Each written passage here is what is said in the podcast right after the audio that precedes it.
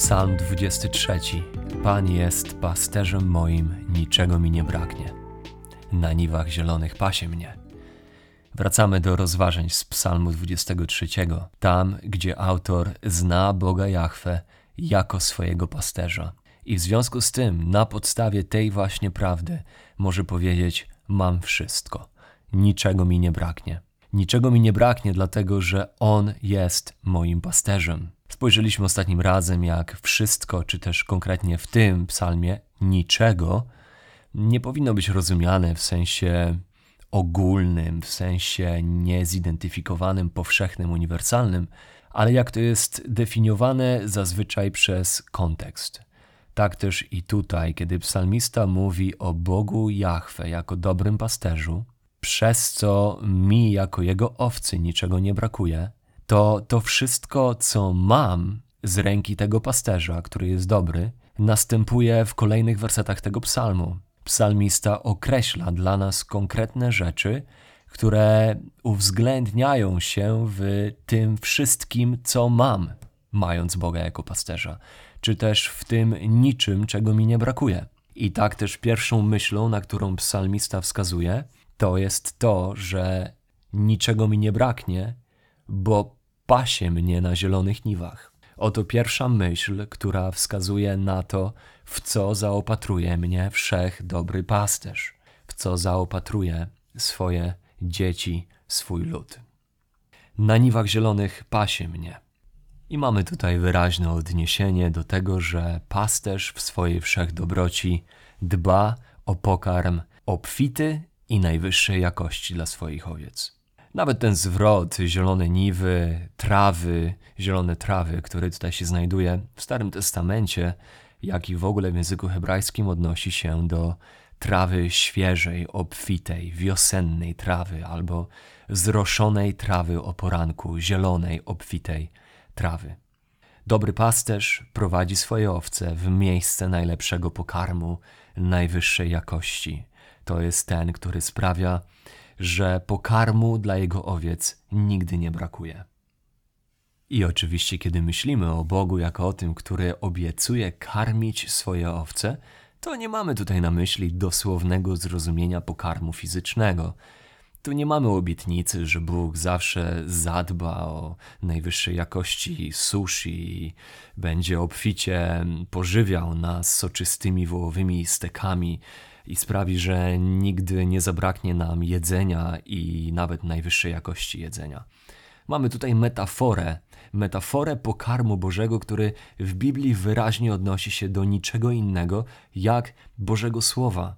Nawet ci, którzy w Biblii są nazywani pasterzami, nawet w Starym Testamencie pasterzami Izraela, którymi byli innymi kapłani, byli odpowiedzialni za to, żeby lud uczyć, prowadzić, ku prawdzie i obecności Bożej. W księdze Malachiasza w drugim rozdziale, werset 1 do 9, czytamy o Bożym sądzie dla kapłanów, którzy są nazywani pasterzami Izraela. Może nie w księdze Malachiasza wprost, ale w innych fragmentach, jak na przykład Ezechiela 34, no to właśnie to oni mieli być tymi pasterzami, a spada na nich sąd, dlatego że oni uczyli fałszu, aniżeli zapewniać pokarm Bożej prawdy dla ludu Izraela. Więc jak trawa jest pokarmem dla owiec, tak słowo jest pokarmem dla ludu Bożego. Jest pokarmem najwyższej jakości, jest dobrym pokarmem, jest pokarmem, którego Bóg nie skąpi swoim ludziom. Jest to pokarm, który On daje swoim ludziom w obfitości. On jest karmiącym swoje owce. Karmiący, no to jest to obraz tego, który jest przywódcą i który jest nauczycielem. To są ci, którzy są karmiącymi. To są ci, którzy właśnie są rozumiani jako pasterzy. Widzimy to we Ezechiela 34 rozdziale, gdzie też widzimy osąd nad pasterzami Izraela. Tam widzimy, że pasterze Izraela, ci, którzy mieli być odpowiedzialni za to, żeby troszczyć się o owce, pielęgnować owce, karmić owce, w rzeczywistości karmią własne brzuchy. Ucztują dla własnych rozkoszy i dbają tylko o siebie, zaniedbując owce. I tam w 34 rozdziale oczywiście pojawia się obietnica, mesjańska obietnica, że Bóg przyśle pasterza i że sam będzie pasterzem dla swojego ludu. Co ciekawe, co jest fascynujące, w Ewangelii Marka w szóstym rozdziale, kiedy tam widzimy w wersecie szóstym szóstego rozdziału e, rozpoczyna się misja dwunastu apostołów i potem apostołowie wracają z tej misji, werset 30. Ale uważny czytelnik Ewangelii Marka zauważy, że pomiędzy wysłaniem apostołów na misję, a ich powrotem znajduje się fragment o śmierci Jana Chrzciciela.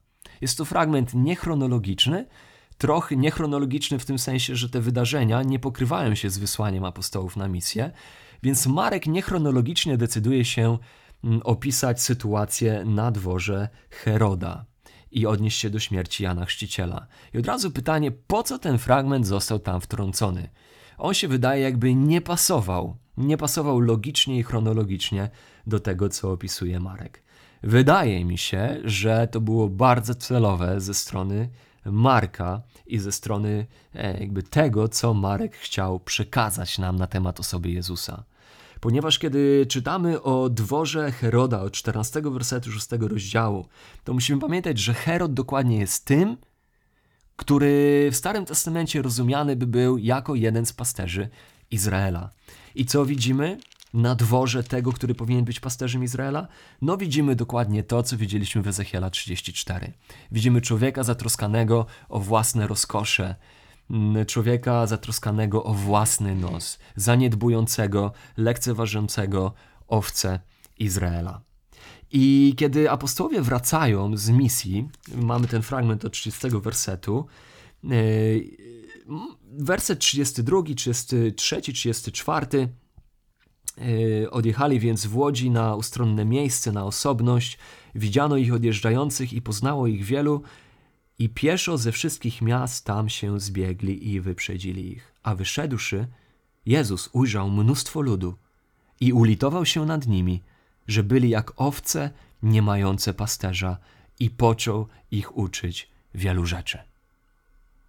Ewidentnie widzimy, że to, co Jezus doświadcza tutaj, widząc ludzi, to widzi ich jak owce będące bez pasterza, ponieważ ten, który powinien być pasterzem, wcześniej został nam ukazany przez Marka pod natchnieniem Ducha Świętego, nie troszczy się o owce, troszczy się o siebie. Ale oto na scenę wchodzi nowy pasterz. Wchodzi inny pasterz. Oto ten, który patrzy na lud i widzi ich jako owce pozbawione pasterza, więc gromadzi te owce na wzgórzu sadza je i zaczyna uczyć ich wielu rzeczy.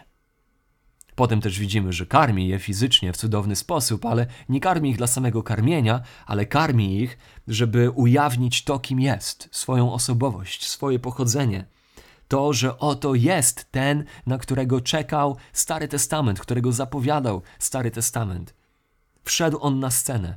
Oto jest ten pasterz, pasterz Jahwe, dobry pasterz, w osobie Jezusa Chrystusa.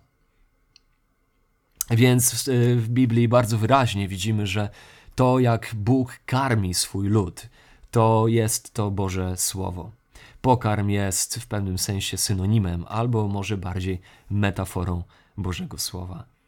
Nie samym chlebem człowiek żyje, ale każdym słowem, które pochodzi z ust Bożych. Zresztą powiedział sam Pan Jezus. Ewangelii Jana w 21 rozdziale, w 26 wersecie Jezus mówi do Piotra: Paś owieczki moje, paś owieczki moje. Sam Piotr, można pomyśleć bardzo łatwo, że wspominał te słowa Pana Jezusa, które Jezus wypowiedział do niego. Kiedy Piotr pisze swój list, 1 Piotra, 5 rozdział, wersety 1 do 4, to dokładnie to samo pisze do tych, do których pisze swój list aby ci, którzy są starszymi w kościele, aby paśli trzodę, która została im powierzona.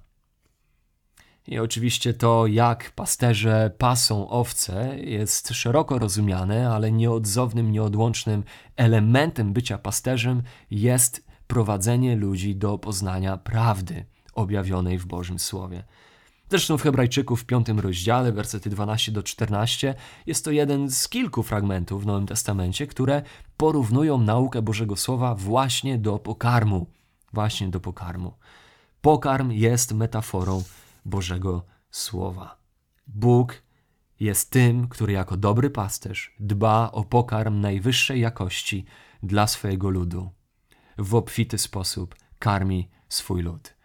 Prowadzi nas na zielone niwy, zielone łąki prawd swojego słowa. I kiedy w ogóle byśmy przejrzeli to, jak postacie biblijne postrzegały Boże Słowo, to widzimy jego wyjątkowość jako właśnie najwyższej jakości pokarmu. Psalmista w Psalmie 19 rozkoszuje się Bożym Słowem. To słowo uczy prostaczka mądrości, to słowo rozwesela serce. Psalm 119 jest przepiękną ekspozycją wartości Bożego Słowa. To słowo pomaga powstrzymać y, nasze serca przed grzechem. To słowo jest lampą dla naszych dróg i światłem dla naszych ścieżek. To przez to słowo Bóg karmi nas, kształtuje nas, uczy nas.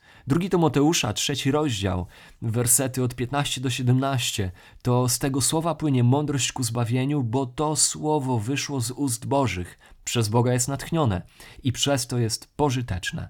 Pożyteczne jest do nauki, do wykrywania błędów, do korekty, do wychowywania w sprawiedliwości, aby człowiek Boży był przygotowany do wszelkiego dobrego dzieła. To Boże Słowo jest tym pokarmem, który jest pokarmem najwyższej jakości dla człowieka Bożego. To przez ten pokarm Bóg żywi, wzmacnia duszę swoich dzieci. Pan jest pasterzem moim, niczego mi nie braknie.